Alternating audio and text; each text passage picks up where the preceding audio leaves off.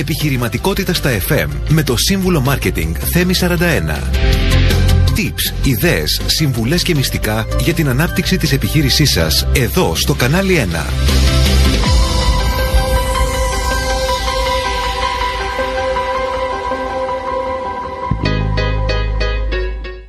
Φίλες και φίλοι, καλησπέρα σας. Καλώς ήρθατε στην εκπομπή Επιχειρηματικότητα στα FM.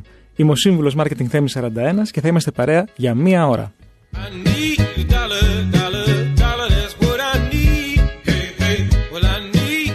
Στην εκπομπή αυτή συζητάμε για το marketing των μικρομεσαίων επιχειρήσεων με ιδέες, προτάσεις, tips, συνεντεύξεις και πολλά νέα από την εβδομάδα που πέρασε και φυσικά με πολύ πολύ μουσική.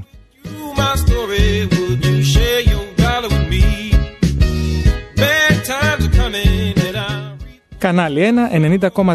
Μαζί μας μπορείτε να επικοινωνήσετε στο Viber 6951 904 904 με email στο στούντιο παπάκι κανάλι1.gr και στο τηλεφωνικό μας κέντρο 210 42 24 441 έως 2.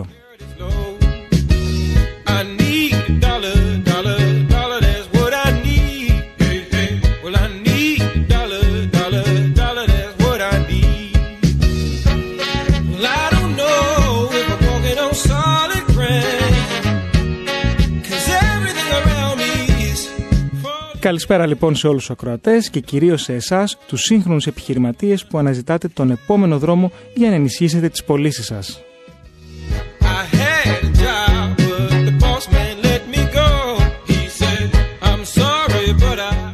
Σήμερα θα εξερευνήσουμε ένα από τα πιο συναρπαστικά και ίσως λίγο υποτιμημένα εργαλεία στον κόσμο των πωλήσεων, τη γλώσσα του σώματος, Πώς η στάση σας, ο τρόπος που κινείτε τα χέρια σας ή ακόμη και η επαφή των ματιών σας μπορούν να καθορίσουν το αν θα κλείσετε μια συμφωνία ή όχι. Ας ταξιδέψουμε μαζί στον έτσι ενδιαφέρον αυτόν κόσμο και ανακαλύψτε πώς η γλώσσα του σώματος μπορεί να γίνει το μυστικό σας όπλο στην αγορά. Μείνετε συντονισμένοι.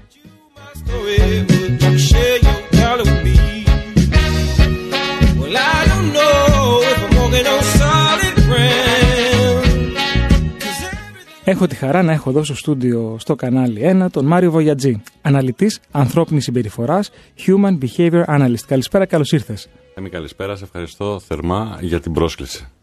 Λοιπόν, έχουμε πούμε πολλά πράγματα. Απλά να συστήσω στον κόσμο ποιος ε, είσαι. Είσαι αναλυτής συμπεριφοράς, είσαι ιδρυτής του Ινστιτούτου της Γλώσσας του Σώματος στην Ελλάδα. Με σπουδές business και μεταπτυχιακό στο Human Behavior Analysis και έχεις περισσότερα από 25 χρόνια εμπειρίας στο επιχειρήν, εντός και εκτός Ελλάδας, σε θέσεις ευθύνης. Έχεις εκπαιδεύσει επιχειρηματίες, στελέχη επιχειρήσεων στην ανάλυση συμπεριφοράς πολύ ενδιαφέρον αυτό, στην ανείχνευση του ψεύδους σε επαγγελματικό περιβάλλον, σε διαπραγματεύσεις, προσλήψεις και έχεις συμμετάσχει σε δεκάδες διαπραγματεύσεις σε Ευρώπη και Μέση Ανατολή. Πολύ σωστά. Και μου δίνεις και ευκαιρία για άλλη εκπομπή με θέμα της διαπραγματεύσεις. Okay. Που θα είναι και πολύ ενδιαφέρουσα. Είσαι επιστοποιημένος Human Behavior Analyst, Lie Detector Expert, Body Language Expert, Certified Negotiator και εκπαιδευτή ενηλίκων. και ομιλητής στα TEDx.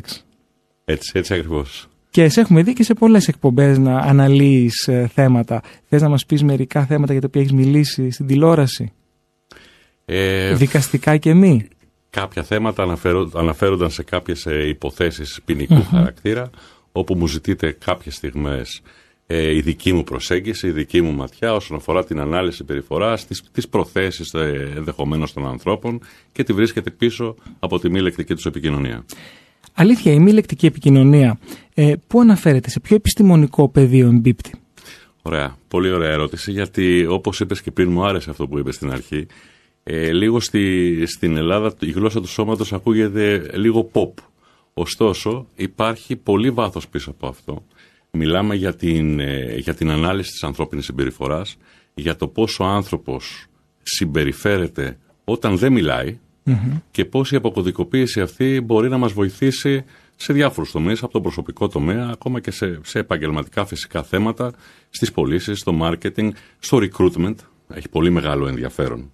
Ε, σαν πεδίο, ουσιαστικά, για παράδειγμα, το, το Πανεπιστήμιο του Μάντζεστερ ε, έχει μεταπτυχιακό τίτλο Human Behavior Analysis. Ε, άρα μπορούμε να πούμε πως είναι αξιόπιστη η ερμηνεία της. Σαφώς και είναι αξιόπιστη. Σαφώς και είναι αξιόπιστη και αυτό δεν το λέω εγώ.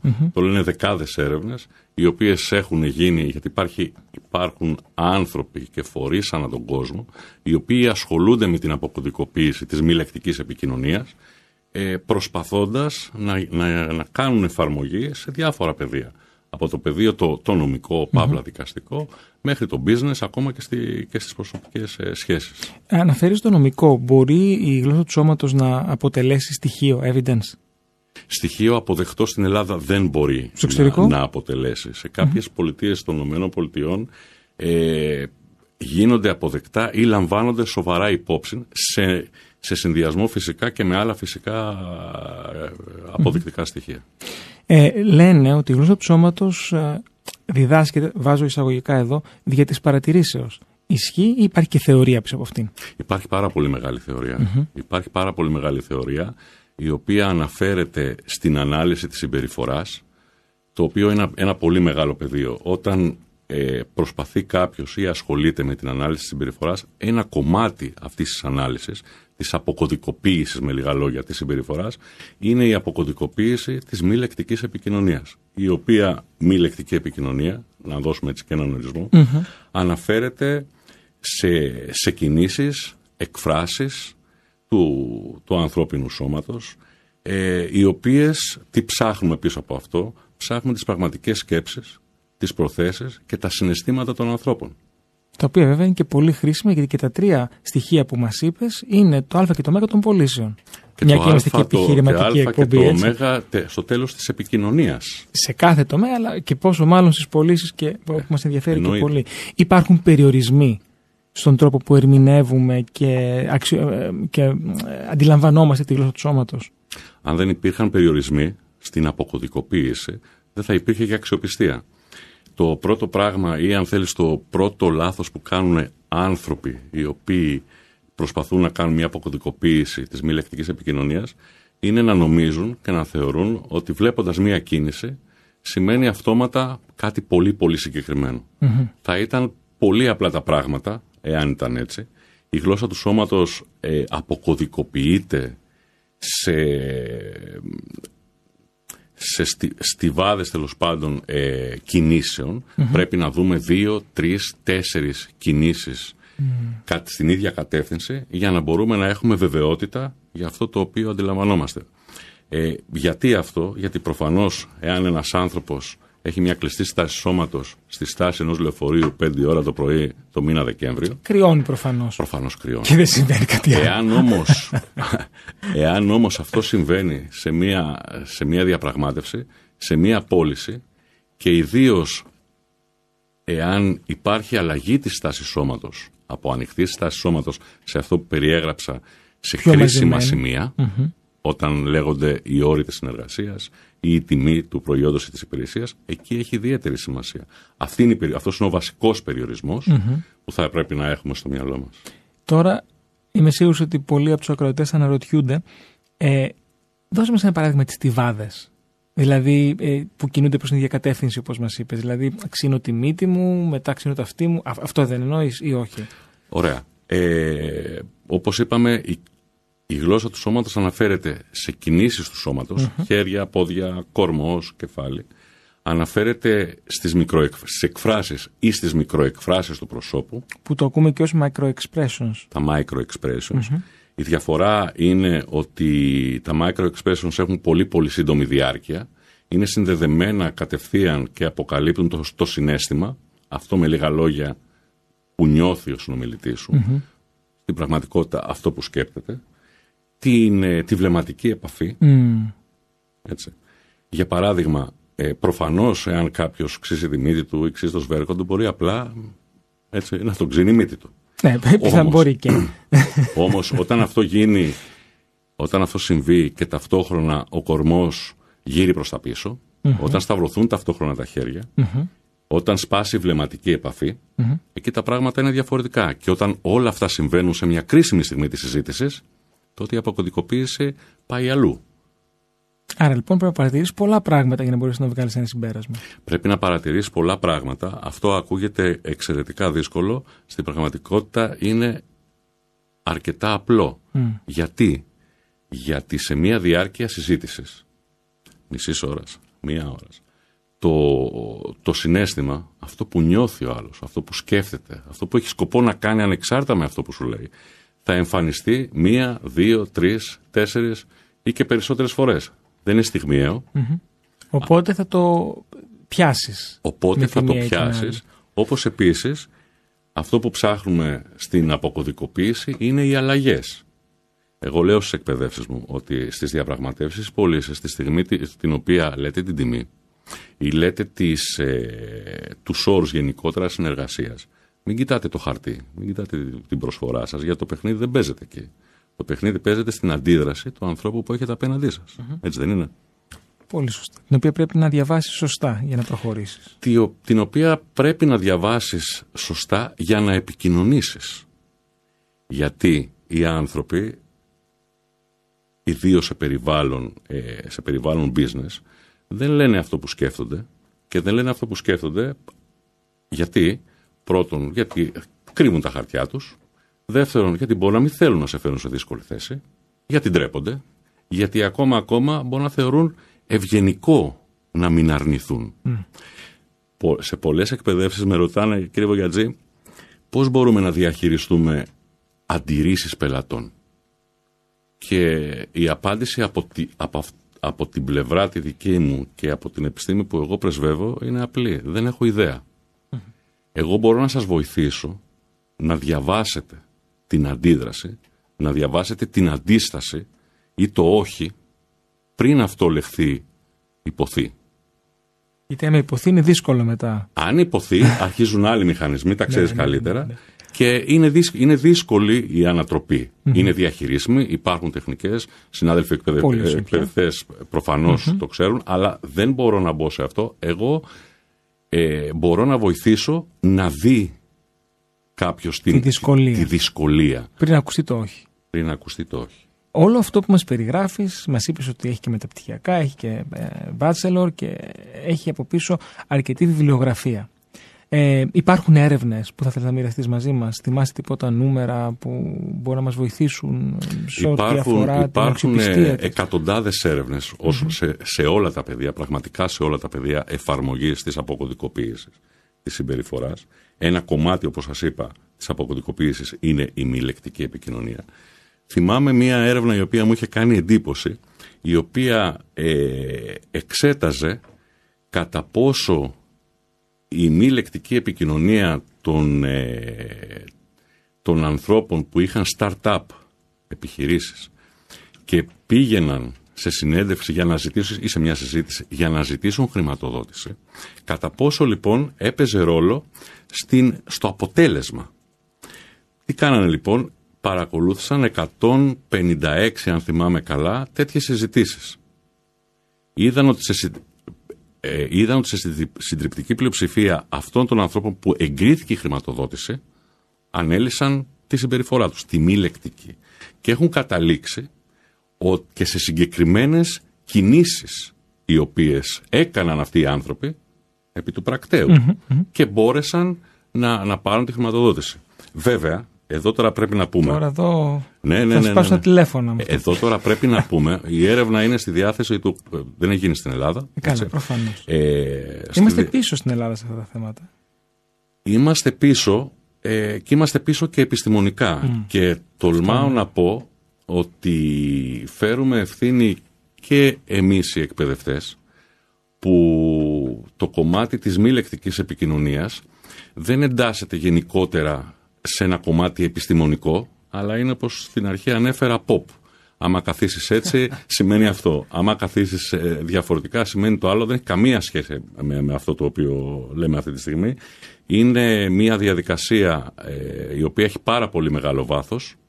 Έχει πολύ βαθιές ρίζες στην επιστήμη και στην αποκωδικοποίηση Τέλος πάντων, όλο αυτό, η έρευνα η οποία σου περιέγραψα έχει εξαιρετικά μεγάλο ενδιαφέρον, αλλά για την πληρότητα στην αναφορά της έρευνας θα πρέπει να πω και το εξής. Για πες. Ότι ήταν σαφές, ήταν σαφής η συνδεση της χρηματοδότησης με το πόσο άλλος επικοινωνούσε, πώς κάποιος επικοινωνούσε μη λεκτικά. Οκ. Δεν υπήρχε, αυτό αφορά τους ανθρώπους τους οποίους πήγαν για χρηματοδότηση, Οι άνθρωποι δεν αφορά την επιτυχία του εγχειρήματος.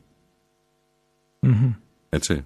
Διαφορετικά πράγματα. Είναι δύο διαφορετικά πράγματα. Δηλαδή, εγώ εκφράζομαι όπως πρέπει να εκφραστώ για να ασκήσω επιρροή, για να πείσω κάποιον, για να πω, να επικοινωνήσω στην πραγματικότητα αυτό που πιστεύω. Όμως, αυτό λέει η έρευνα, από τη μία, όμως για την πλευρά των επενδυτών λέει ότι αυτό δεν έχει καμία σχέση με άλλου είδους ικανότητες ή ε, μελλοντική τέλος πάντων εξέλιξη του προϊόντος ή της υπηρεσίας. Εξαιρετικά, εξαιρετικά ενδιαφέρον. Πολύ, πολύ, πολύ, πάρα πολύ. Και μου δίνεις τώρα πάσα με τη χρηματοδότηση βέβαια να πω ότι στη συνέχεια της εκπομπής έχουν βγει δύο νέα ΕΣΠΑ. Θα έχουμε τηλεφωνική παρέμβαση να τα παρουσιάσουμε στους Σοκράτε. Οπότε θα έχουν και ε, πληροφορίες για τη χρηματοδότηση. Okay. Να θυμίσω τους τρόπους επικοινωνίας μαζί μας στο Viber με το κινητό σας στο 695-904-904 email studio και τηλεφωνικό κέντρο 210 42 24 441 έως 2 και νομίζω ότι μπορούμε να πάμε να ακούσουμε ένα τραγούδι και να επιστρέψουμε. Βεβαίως.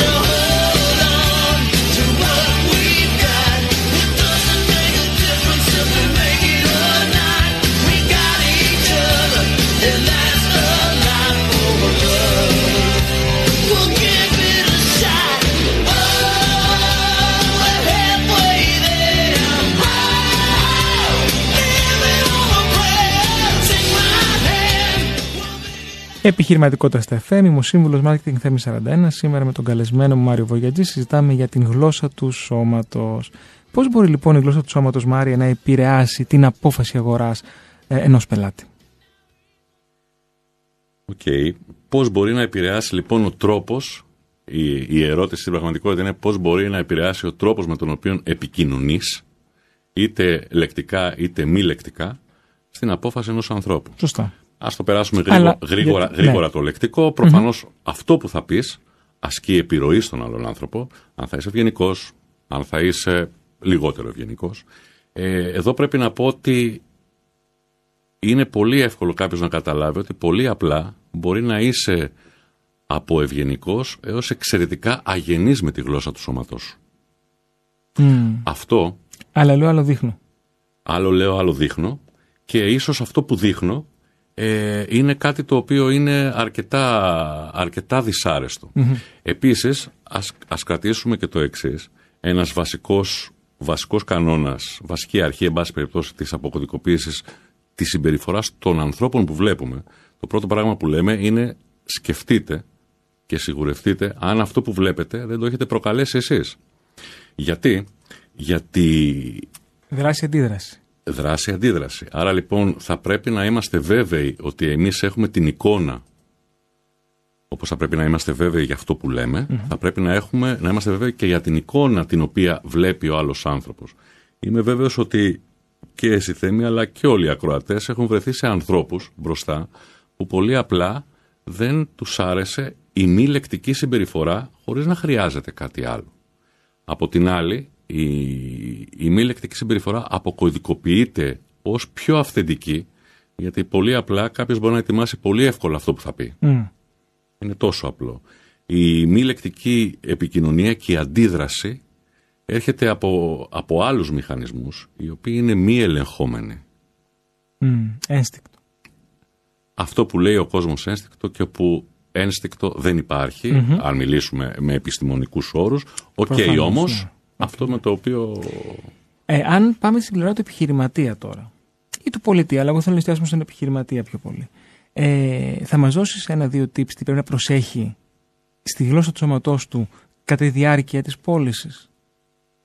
Ναι, Γιατί βεβαίως. πολλοί μικρομεσαίοι επιχειρηματίες, όχι τόσο σε τόσο ε, δομημένα corporate περιβάλλοντα, ε, είναι one man show, δηλαδή τα κάνουν όλα ή είναι 4-5 άτομα, ξέρω εγώ. Και έρχονται σε άμεση επαφή με τον πελάτη, οπότε είναι και προσωποκεντρικό όλο αυτό. Ναι, ισχύει ότι είναι προσωποκεντρικό. Ε, θα πω κάτι που δύσκολα απαντάτε σε εκπαιδεύσεις μη λεκτικής επικοινωνίας, κυρίως λόγω της έλλειψης επιστημονικού υπόβαθου τέλος και, και σχετικών ερευνών. Αυτό που λέμε στη γλώσσα του σώματος είναι αυτό που βλέπουμε έξω, είναι αυτό που υπάρχει μέσα.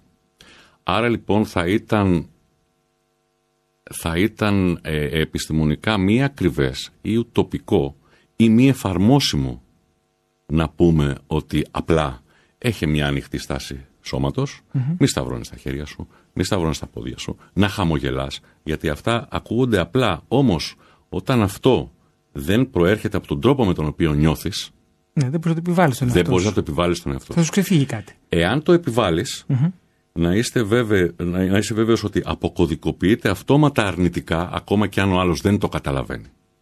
Άρα λοιπόν. φαίνεται fake. Φαίνεται fake. Και φαίνεται ψεύτικο και σε μία συζήτηση, όπως είπαμε πριν, 15, 20, 30 λεπτών, δεν μπορείς να το κάνεις fake. Μπορείς να μιλάς όση ώρα θέλεις, διαβάζοντας κάτι που έχεις γράψει, ό,τι και αν είναι αυτό. Δεν μπορείς να συμπεριφέρεσαι όση ώρα θέλεις fake. Άρα, απάντηση. Ε, αυτό είναι επιστημονικά αποδείγμα ότι δεν μπορείς να υποκρίνεσαι forever. Έτσι. Άρα, απάντηση. Όποιος περιμένει ή όποιος δίνει μία συμβουλή του τύπου κράτα ανοιχτή στάση σώματος, χαμογέλα, χαμογέλα. κτλ. Το πιο γνωστό που ακούμε σε μια πωλήσεων. Ναι. Ε, έχει δίκιο, ωστόσο, παραλείπει να πει πρόσεξε τον τρόπο με τον οποίο αισθάνεσαι. Άρα, mm. ξαναγυρνάω πίσω. Αυτό που βλέπουμε έξω είναι αυτό που υπάρχει μέσα. Αν θες να αλλάξεις αυτό που υπάρχει έξω, πρέπει να αλλάξεις αυτό που, που, που, που βρίσκεται Άρα λοιπόν, εγώ θα έλεγα, θα έδινα μία συμβουλή ως εξής. Αισθανθείτε λίγο καλύτερα. Νιώστε λίγο καλύτερα. Ε, να είστε περισσότερο ανοιχτοί σε μια ειλικρινή και σε μια ευχάριστη επικοινωνία και όλα τα υπόλοιπα πραγματικά θα έρθουν. Τώρα στο περιβάλλον που είπες, σε επιχειρήσεις που είναι 4-5 άνθρωποι και τα κάνουν σε όλα. Μικρομεσαίες. Σε μικρομεσαίες. Πράγματι. Και σε ελεύθερους επαγγελματίες. Πολύ σημαντικό. Που είναι και μεγάλο ε, μέρος των ακροατών μας. Βεβαίως. Εκεί λοιπόν τι συμβαίνει; Εκεί ένας άνθρωπος φεύγει από το γραφείο του, έχοντας παραλάβει παράδειγμα εμπορεύματα, mm-hmm. Δύο-τρεις ώρες και πρέπει να τρέξει σε ένα πελάτη και στη συνέχεια έχει να κάνει άλλα πράγματα. Εκεί λοιπόν υπάρχει πίεση, υπάρχει άγχος και είναι φυσιολογικό. Θα πρέπει λοιπόν αυτός ο άνθρωπος να έχει υπόψη του ότι αυτό θα προκυψει Να μην προσπαθήσει να, να επιβάλλει στη, στην κινησιολογία του κάτι διαφορετικό, γιατί αυτό δεν θα βγει. Εάν θέλει κάτι να προσπαθήσει, εάν θέλει κάτι να προσπαθήσει, είναι να βρει, είναι να βρει λίγο χρόνο πριν τη συνάντηση, να καθίσει, να χαλαρώσει, να αισθανθεί καλύτερα για να πάνε όλα καλύτερα. Πριν πάμε στο διαφημιστικό διάλειμμα που πρέπει σε λίγα λεπτά, θέλω να μου απαντήσεις. Είπες να νιώσουμε καλύτερα. Για να νιώσεις κάποιος καλύτερα, πρέπει να μπορεί να αντιληφθεί τα συναισθήματά του. Και εδώ έρχομαι σε μια βασική ερώτηση. Τη σχέση της γλώσσας του σώματος και της συναισθηματικής νοημοσύνης. Ποια είναι; Κάνω και την ερώτηση. Ωραία. ωραία. Τέλεια, γιατί αν θέλει κάποιος να μιλήσει έτσι σοβαρά για το θέμα της ε, της μη λεκτικής επικοινωνίας, ε, η συναισθηματική νοημοσύνη είναι ο προορισμός για τα πάντα. Εκεί πρέπει να φτάσουν οι άνθρωποι. Η συναισθηματική νοημοσύνη δεν είναι κάτι δεν είναι κάτι ε, το οποίο δεν έχει οριστεί, είναι σαφώς ορισμένο, είναι συγκεκριμένο ένα κομμάτι έχει να κάνει με την κατανόηση των ανθρώπων καθώς και του, και του, και του εαυτού σου. Ένα κομμάτι της κατανόησης αυτών είναι η κατανόηση της μη λεκτικής επικοινωνίας. Άρα λοιπόν μπορούμε να πούμε ότι η γνώση της αποκωδικοποίησης της μη λεκτικής επικοινωνίας είναι βασικό συστατικό για να συζητήσουμε σοβαρά για έναν άνθρωπο συναισθηματικά νοήμων. Άρα μπαίνει και μια πολύ σημαντική προϋπόθεση. Βεβαίως. Και πρέπει να πάω τώρα σε διάλειμμα, αλλά μετά θα επανέλθουμε. Τέλεια. Επιχειρηματικότητα στα FM, ο σύμβουλος Marketing Θέμη 41. Σήμερα συζητάμε για τη γλώσσα του σώματος, αλλά έχουμε και επικαιρότητα και θέλω να καλησπερίσω, έχουμε στη τηλεφωνική μας γραμμή τον Κώστα Βαμβακά, τον CEO της ε, VK Premium. Καλησπέρα Κώστα. Καλησπέρα κύριε Σαντένα. Ε, να μιλάμε στον ελληνικό αφού γνωριζόμαστε. Ναι, ναι, ναι. ναι, ναι. Λοιπόν, ε, με αφορμή λοιπόν την ε, ανακοίνωση 2 ΕΣΠΑ, θεωρώ ότι είναι πολύ χρήσιμο να πούμε στους ε, ακροατές σήμερα ε, τι αφορούν και αν βεβαίως ε, μπορούν να κάνουν κάτι για αυτό. Να ξεκινήσουμε με το πρώτο που αφορά τις τουριστικές επιχειρήσεις. Ενίσχυση λοιπόν της ίδρυσης και λειτουργίας νέων τουριστικών επιχειρήσεων. Ναι, ε, να σας πω δύο λόγια. Ε, είναι ένα πρόγραμμα το οποίο το περιμέναμε αρκετά χρόνια. Υπάρχει, υπήρχε μεγάλη ζήτηση από τους ε, ε, υποψήφιους επενδυτές. Αυτό το πρόγραμμα αφορά κυρίως ε, νέες τουριστικές επιχειρήσεις, ε, δηλαδή ε, άνθρωποι επενδυτές οι οποίοι θέλουν να κάνουν ένα νέο τουριστικό κατάλημα υπό την έννοια πια είτε να κάνουμε καινούρια ε, ενοικιαζόμενα δωμάτια, διαμερίσματα, είτε τουριστικές επιπλωμένες κατοικίες. Αυτές είναι οι δύο κύριες δραστηριότητες που ενδιαφέρουν τον περισσότερο κόσμο. Mm-hmm. Ε, μπορείς επιπρόσθετα να κάνεις και κάμπινγκ αν θες, ή και μικρό ξενοδοχείο. Αλλά όχι μεγάλο ξενοδοχείο, όχι μεγάλο... Μικρό ξενοδοχείο. Μικρό ξενοδοχείο. Ε, αλλά η κύρια ζήτηση από τους περισσότερους επενδυτές εστιάζεται στις επιπλωμένες κατοικίες ε, και στα ενοικιαζόμενα επιπλωμένα δωμάτια, διαμέσματα. Αυτές είναι οι δύο κατηγορίες που τραβάνε το περισσότερο ενδιαφέρον. Ε, να πούμε εδώ ότι ε, ο, η επιδότηση ε, είναι στο 50% περίπου, από 45% έως 60% ε, και ε, το μέγιστη επιδότηση που μπορεί να πάρει κάποιος είναι 200 χιλιάρικα. Αν υλοποιήσει δηλαδή μία επένδυση 400 χιλιάρικα, θα πάρει ως επιδότηση το μισό περίπου 200 χιλιάρικα. το οποίο είναι, καλό. Πολύ καλό είναι. Είναι πάρα πολύ καλό. να πούμε ότι αυτό το πρόγραμμα, οι υποβολές θα ξεκινήσουν λογικά μέσα στο Νοέμβριο.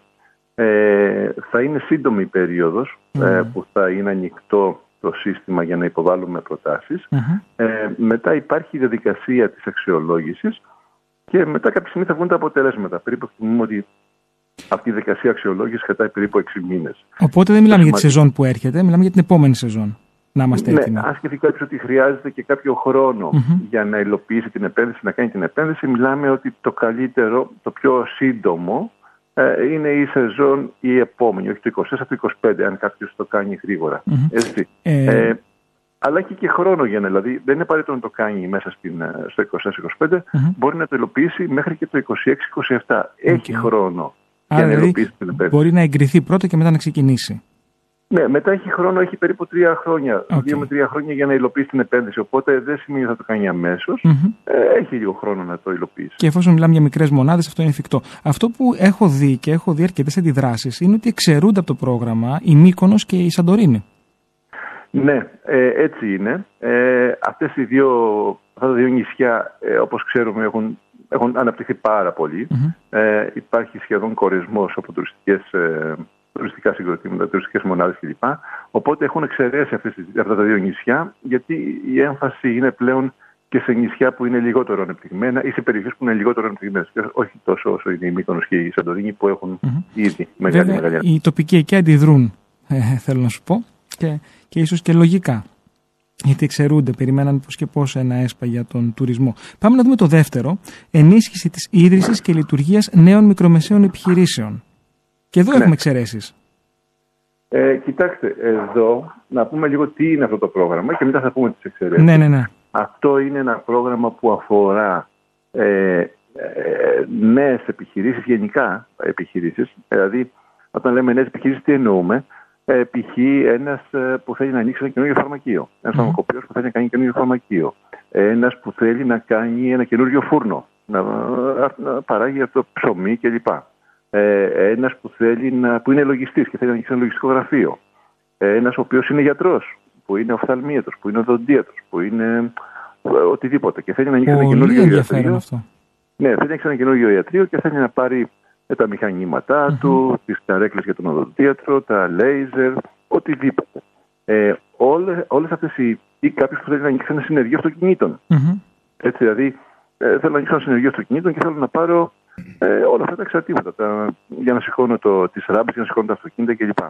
Όλα αυτά ε, είναι δραστηριότητες που, και πολλές άλλες έτσι, είναι δραστηριότητες οι οποίες επιδοτούνται και σε αυτή την περίπτωση το ποσοστό επιδότησης είναι από 45 έως 60% ε, και η μέγιστη επιδότηση που μπορεί να πάρει κάποιος είναι και εκεί 200 χιλιάρικα. Μάλιστα. Και αυτό δυνατό ακούγεται. Αλλά έχουμε εξαιρέσεις.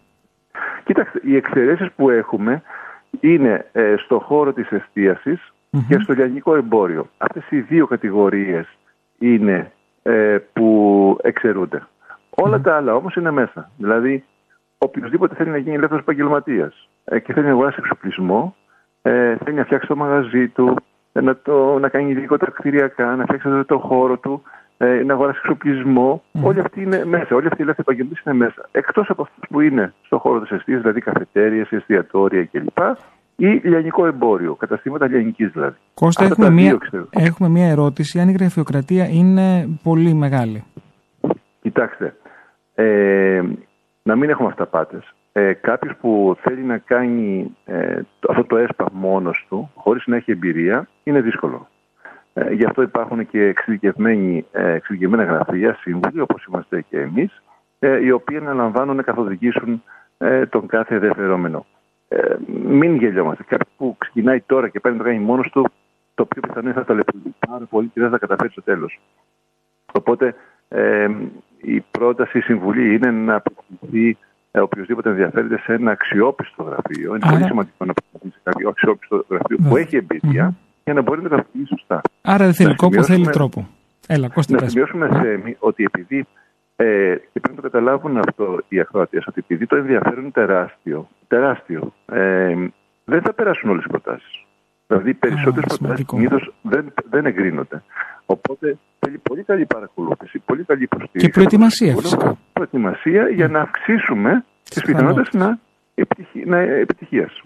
Ωραία. Κώστα, ευχαριστούμε πάρα πολύ για σήμερα. Να είστε καλά. Ευχαριστώ πολύ που, για την πρόσκληση. Καλή συνέχεια. Καλή συνέχεια. Καλό Ευχαριστώ πολύ.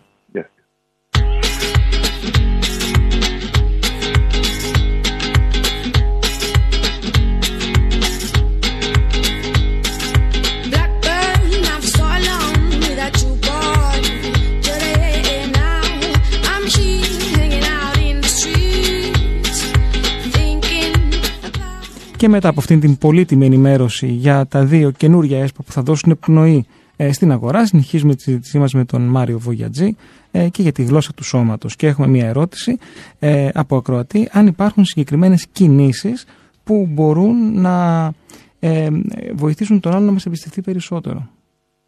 Σαφώς υπάρχουν συγκεκριμένες κινήσεις και, συγκεκριμένη, κάνω τώρα, και, δεν μας βλέπουν, και συγκεκριμένη συμπεριφορά. Ωραία. Σε γενικές γραμμές τα, τα αγγίγματα στο πρόσωπο δεν μας αρέσουν. Τα αγγίγματα στο πρόσωπο δεν βοηθάνε. Δείχνουν αμηχανία. Mm. Δείχνουν μια, μια εσωτερική ανάγκη να Εγώ απλά ξύνομαι τώρα, με ξέρεις, δεν κάνω κάτι άλλο. Ξύνεσαι γιατί απλά ξύνεσαι, τώρα δεν, δεν υπάρχει έτσι. ε, η κλειστή στάση σώματος, σταυρωμένα χέρια, σταυρωμένα πόδια επίσης δεν βοηθανε Η στάση του κορμού προσανατολισμένη εκτός της ευθείας του συνομιλητή μας επίσης δεν βοηθάνε. Δηλαδή, φανταστείτε ότι μιλάνε δύο άνθρωποι και απλά κάποιος είναι, είναι, γυρνάει το σώμα του από την άλλη πλευρά και απλά μόνο τον κοιταει Ε, είναι πολύ απλό να σκεφτείτε τέτοιες, ε, τέτοιους συνδυασμούς κινήσεων. Απλά σκεφτείτε τι δεν θα σας άρεσε να δείτε μπροστά σας. Να προχωρήσω την ερώτηση ένα παραπέρα. Ε, δεν έχουμε ευκαιρία για δεύτερη εντύπωση. Η πρώτη είναι η πιο σημαντική. Εκεί έχουμε κόλπο. Τρικ. Εκεί λοιπόν, όχι τρικ δεν υπάρχει. Mm. Εκεί... Λέω επειδή είναι μια ωραία εκπομπή, μήπως έχουμε κάποιο τρικ. Ναι, ναι, ναι, ναι, ναι. Ε, είχα αντιμετωπίσει ένα τέτοιο αίτημα από, από μια εταιρεία κυπριακή και μου είχε κάνει πολύ μεγάλη εντύπωση. Μου λένε κύριε Βογιατζή, εμείς ε, ψάχνουμε να βρούμε τους ανθρώπους, τους πελάτες μας και μας κλείνουν ραντεβού μετά από 8 μήνες και έχουμε 30 λεπτά. Τι γίνεται εκεί, θέλουμε να κλείσουμε κάποιες, κάποια κενά που βλέπουμε στην επικοινωνία μας. Να βελτιώσουν δηλαδή αυτό το, να βελτιώσουν το gap. αυτό το gap. Ε, η, η οδηγία, επειδή εκεί είναι one-off, δηλαδή δεν κλείνεις τη συμφωνία μέσα σε 30 λεπτά προφανώς, αλλά αν τα πράγματα δεν πάνε καλά δεν υπάρχει δυνατότητα να επιστρέψεις. Ναι, ναι. Εκεί είναι το θέμα. δεν είναι ότι υπογράφουμε σε 30 λεπτά. Αλλά πρέπει να εντυπωσιάσεις. Αλλά πρέπει, αν δεν πρέπει να εντυπωσιάσει, δεν πρέπει να κάνεις κακή εντύπωση. Εν πάση περιπτώσει. Σωστό. Εκεί λοιπόν κολλάει περισσότερο, κολλάνε περισσότερο αυτά τα οποία πριν λίγο είπα, όμως κολλάει περισσότερο και η, η, η εσωτερική διάθεση. Γιατί θυμηθείτε, αποτυπώνεται στη γλώσσα του σώματος αυτό που στην πραγματικότητα σκέφτεσαι και αυτό που στην πραγματικότητα έχεις μέσα σου. Άρα πάμε λίγο πιο πισω και όσο πιο, σημαντικό είναι, πιο σημαντική είναι η συνάντηση, θα πρέπει να, να έχεις έναν τρόπο να ελέγξεις τον τρόπο με τον οποίο αισθάνεσαι και να τον αλλάξεις. Αυτό υπάρχει, υπάρχει συγκεκριμένη αναφορά στον έλεγχο και στην αλλαγή του τρόπου που κάποιος αισθάνεται ως προϋπόθεση για τη συναισθηματική νοημοσύνη. Είπαμε τα πάντα καταλήγουν εκεί. εκεί. Ε, μου μίλησες τώρα για ένα παράδειγμα για την Κύπρο. Ε, η Κύπρος είναι μια άλλη χώρα, εντάξει, σαφώς ε, Έλληνες, αλλά έχουμε και μια διαφορά στην, ε, στην κουλτούρα. Ε, ο τρόπος που ερμηνεύεται η γλώσσα του σώματος ή ο τρόπος που την χρησιμοποιούμε για να πετύχουμε κάτι ε, διαφέρει από πολιτισμό σε πολιτισμό, από κουλτούρα σε κουλτούρα, από χώρα σε χώρα. Δηλαδή αυτά που θα με μάθει σήμερα, αν πάω στην Κίνα, θα πετύχουνε; Η απάντηση είναι ότι δεν διαφέρουν σε ένα συντριπτικό ποσοστό και, και λέω πολύ απλά το εξής. Αν δεχτούμε και έτσι είναι ότι ο τρόπος ο οποίος εκφραζόμαστε μη λεκτικά είναι ο τρόπος με τον οποίο αισθανόμαστε, όλοι οι άνθρωποι σε όλο τον πλανήτη αισθάνονται ή είναι ικανοί να αισθανθούν χαρά και όταν αισθάνονται χαρά χαμογελάνε. Όταν αισθάνονται λύπη σφίγγουν τα χείλη τους και το βλέμμα πέφτει κάτω. Όταν αισθάνονται θυμό μικραίνουν τα μάτια. Άρα λοιπόν η απάντηση είναι ότι ε, εκτός από ε, μικρές εξαιρέσεις που έχουν να κάνουν με, με διαφορές οι άνθρωποι, η, η γλώσσα του σώματος αποκωδικοποιείται με τον ίδιο τρόπο γιατί πολύ απλά οι άνθρωποι αισθάνονται τα ίδια συναισθήματα σε όλο τον πλανήτη. Τόσο να μιλάμε για αποκωδικοποίηση.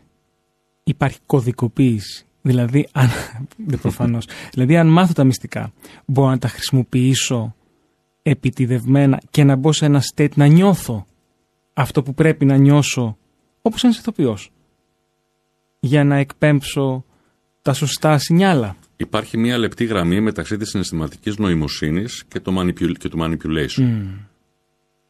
Εκεί λοιπόν ε, στα, στα προγράμματα τα εκπαιδευτικά, τα σοβαρά που γίνονται ανά τον κόσμο, ε, λένε οι εκπαιδευτές ότι είμαστε βέβαιοι ότι αυτά που θα μάθετε θα τα χρησιμοποιήσετε για καλό σκοπό. Αλλά και στις δικές μου εκπαιδεύσεις οι οποίες αναφέρονται σε ανείχνευση ψεύδους, με ρωτάνε δηλαδή κύριε Βογιατζή θα μάθουμε πώς να λέμε ψέματα; Όταν μαθαίνεις πώς να αναγνωρίζεις το ψέμα, πώς να αναγνωρίζεις τα σημάδια του, του ψεύδους, στην πραγματικότητα και κατ' επέκταση και παραπλεύρος ε, μαθαίνεις τι ενδεχομένως πώς πρέπει και να το κρύψεις. Όμως εγώ πάντα φέρνω το εξής παράδειγμα ότι πηγαίνοντας αγοράζοντας ένα μαχαίρι ναι. το παίρνεις στο σπίτι σου για να φας, για να κόψεις σαλάτα. Η μία επιλογή. Η μία επιλογή. και άλλη επιλογή μπορεί να έχει να κάνει με, με άλλου είδους, ναι, με άλλου ναι. είδους χρήσης. Ναι, ναι, ναι. Ε, υπάρχει το κομμάτι της χειραγώγησης, είναι πολύ μεγάλο και το χωρίζει μια πολύ πολύ λεπτή γραμμή τις συμπεριφορές της χειραγώγησης με τις συμπεριφορές ενός ανθρώπου που έχει υψηλή συναισθηματική νοημοσύνη. Γιατί όταν μπορείς να καταλάβεις τους άλλους ανθρώπους, συναισθηματική νοημοσύνη ποιος είναι ο ορισμός, η κατανόηση των άλλων ανθρώπων, η κατανόηση του εαυτού σου σε διάφορα περιεχόμενα ε, συζητήσεων και η χρήση αυτής της πληροφορίας για να πετύχεις ένα σκοπό. Χωρίς να κάνω ε, λένε ότι οι πολιτικοί είναι οι experts στη γλώσσα του σώματος. Ισχύει αυτό; Δεν θα το έλεγα. Δεν θα το έλεγα. Οι experts στη γλώσσα του σώματος είναι οι ηθοποιοί οι οποίοι την χάνει να είναι και πολιτικοί. Εγώ τη θαυμάζω βλέπω. Την ανοίγεις τώρα την, την, την κουβέντα. Γιατί γνωρίζουν οι άνθρωποι ναι, ότι έχει πολύ μεγάλη σημασία, ναι, γιατί ναι, έτσι έχουν, έχουν εκπαιδευτεί να επικοινωνούν και μέσα από αυτό το, το κανάλι επικοινωνίας. Δεν μπορούν να το κάνουν διαφορετικά.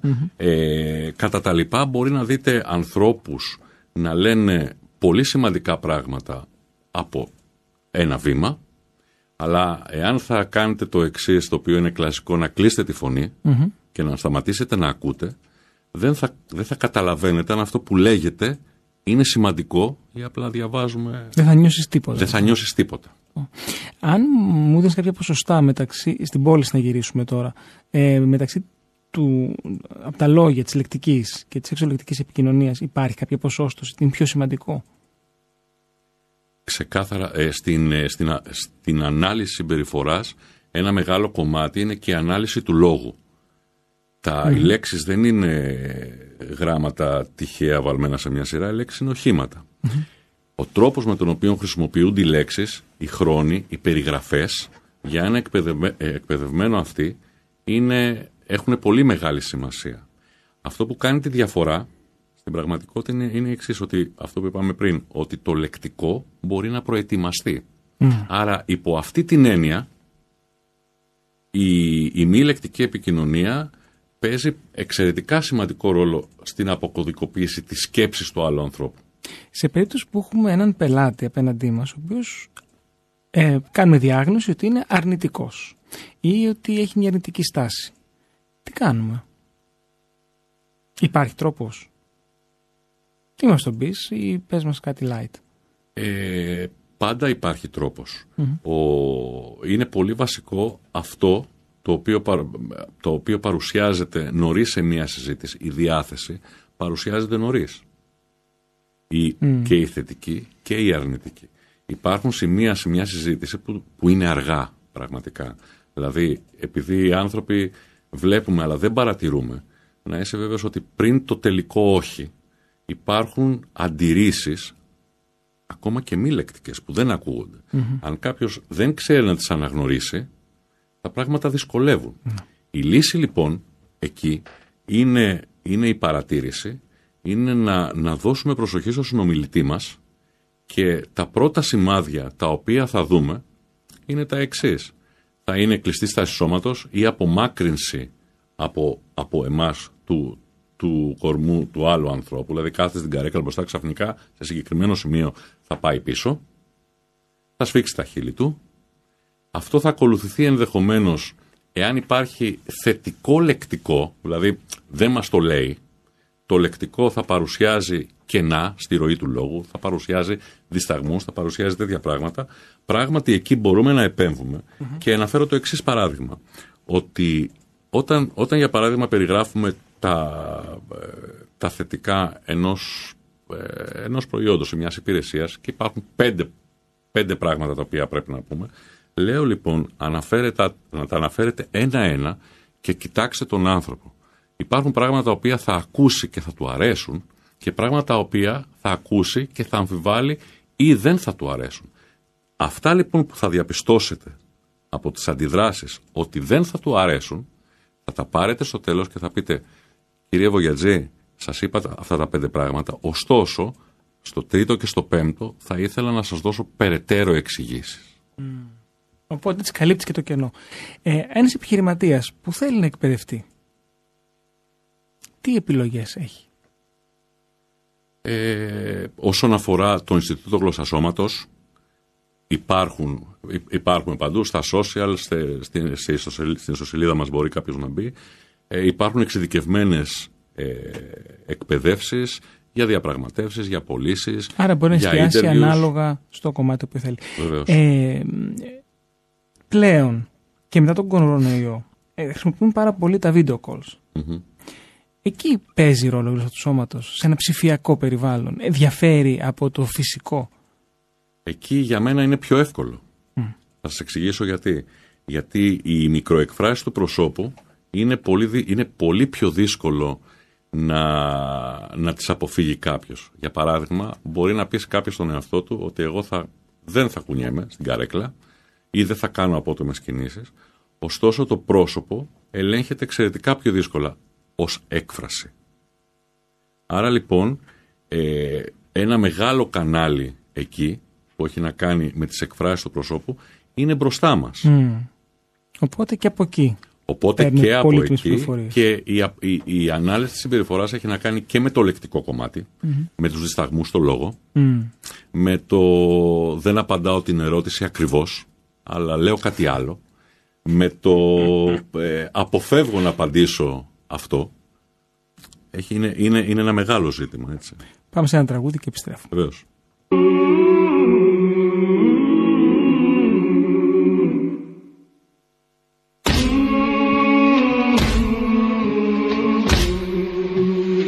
It's getting harder to breathe. Chain smoking your love. Can't be good for my sanity. Can't be good for my lungs. Chain smoking your love.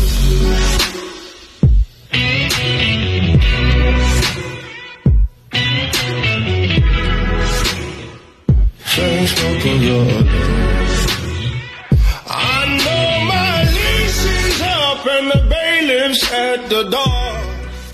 Σε βλέπω τόση ώρα απέναντί μου, με κοιτάς διζητικά και προφανώς μπορείς να διαβάσεις και φαντάζομαι και θα το κάνεις και στην καθημερινότητά σου τη στάση και τη γλώσσα του σώματος στην μη εξολεκτική επικοινωνία των ανθρώπων. Υπάρχει ε, περίπτωση να πέσουμε στην παγίδα της υπερανάλυσης. Δηλαδή μπήκε μια μίγα μέσα, ξέρεις, ξέρεις το ψυχολογικό, γιατί μπήκε αυτή η μίγα, τι σημαίνει, τι μου θυμίζει αυτή η μίγα που μπήκε μέσα, ξέρεις. Υπάρχει περίπτωση κάποιος ο οποίος ασχοληθεί με, γενικά με οποιοδήποτε αντικείμενο. Δηλαδή, αν είναι πολιτικός μηχανικός ή αρχιτέκτονο, μπαίνει σε ένα σπίτι και κοιτάζει γύρω-γύρω τις κολόνες, τα δοκάρια κτλ. Ε, είναι η επαγγελματική διαστροφή.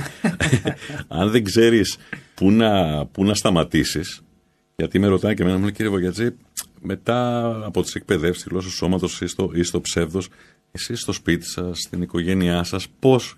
Και λέω, παιδιά, δεν ζούμε έτσι. Δεν, δεν συμπεριφερόμαστε έτσι. Είναι μία γνώση, είναι σαν να ξέρεις αγγλικά.